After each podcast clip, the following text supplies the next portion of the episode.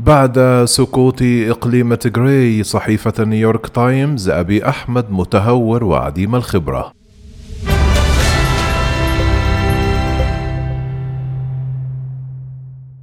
لا شك أن الحرب في إثيوبيا دخلت مرحلة جديدة قبل يومين مع سقوط إقليم تيغراي فقد دهش العالم الأسبوع الماضي لمرأى المقاتلين المتمردين يستعيدون ميكيلي عاصمة إقليم تيغراي الذي دمرته الحرب في أقصى شمال إثيوبيا فيما أطلق قادتهم تصريحات طنانة واحتفل مؤيدوهم بعودتهم في الشوارع. ولعل المفاجأة الأقوى أتت عبر انتشار صور كالنار في الهشيم لآلاف الجنود الأثيوبيين الموالين للحكومة المركزية أسرى في أيدي المتمردين.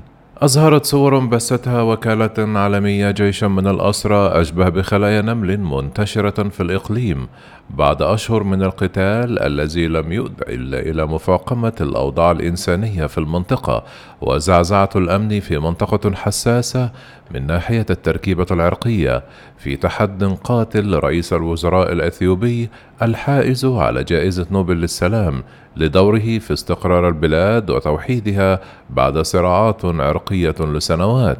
في المقابل أكد قائد جبهة تحرير تجري ديبرسيول جبر ميكائيل أن مستقبل الإقليم كجزء من إثيوبيا أصبح موضوع شك كما وصف في مقابلة مع صحيفة نيويورك تايمز أبي أحمد بالمتهور وعديم الخبرة معتبرا أنه تجاوز حدوده. إلى ذلك كشف مقتل 18 ألف جندي من القوات الحكومية الأثيوبية خلال المعارك. بينما انشق أربعين ألفا من كبار الضباط في الجيش الأثيوبي حسب زعمه. تأتي هذه التطورات بالتزامن مع دعوات متكررة للأمم المتحدة من أجل حث المتمردين على الموافقة على وقف فوري وتام لإطلاق النيران.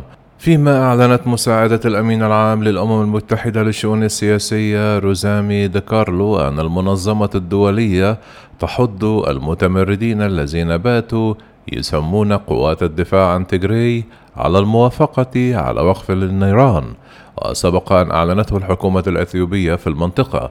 قالت المسؤولة يوم الجمعة الماضي بمستهل اجتماع حضوري لمجلس الأمن هو الأول منذ نوفمبر أن وقفا لإطلاق النار يلتزمه جميع الأطراف لن يسهل تسليم مساعدة إنسانية فحسب بل سيكون أيضا نقطة انطلاق للجهود السياسية الضرورية لرسم مسار للخروج من الأزمة.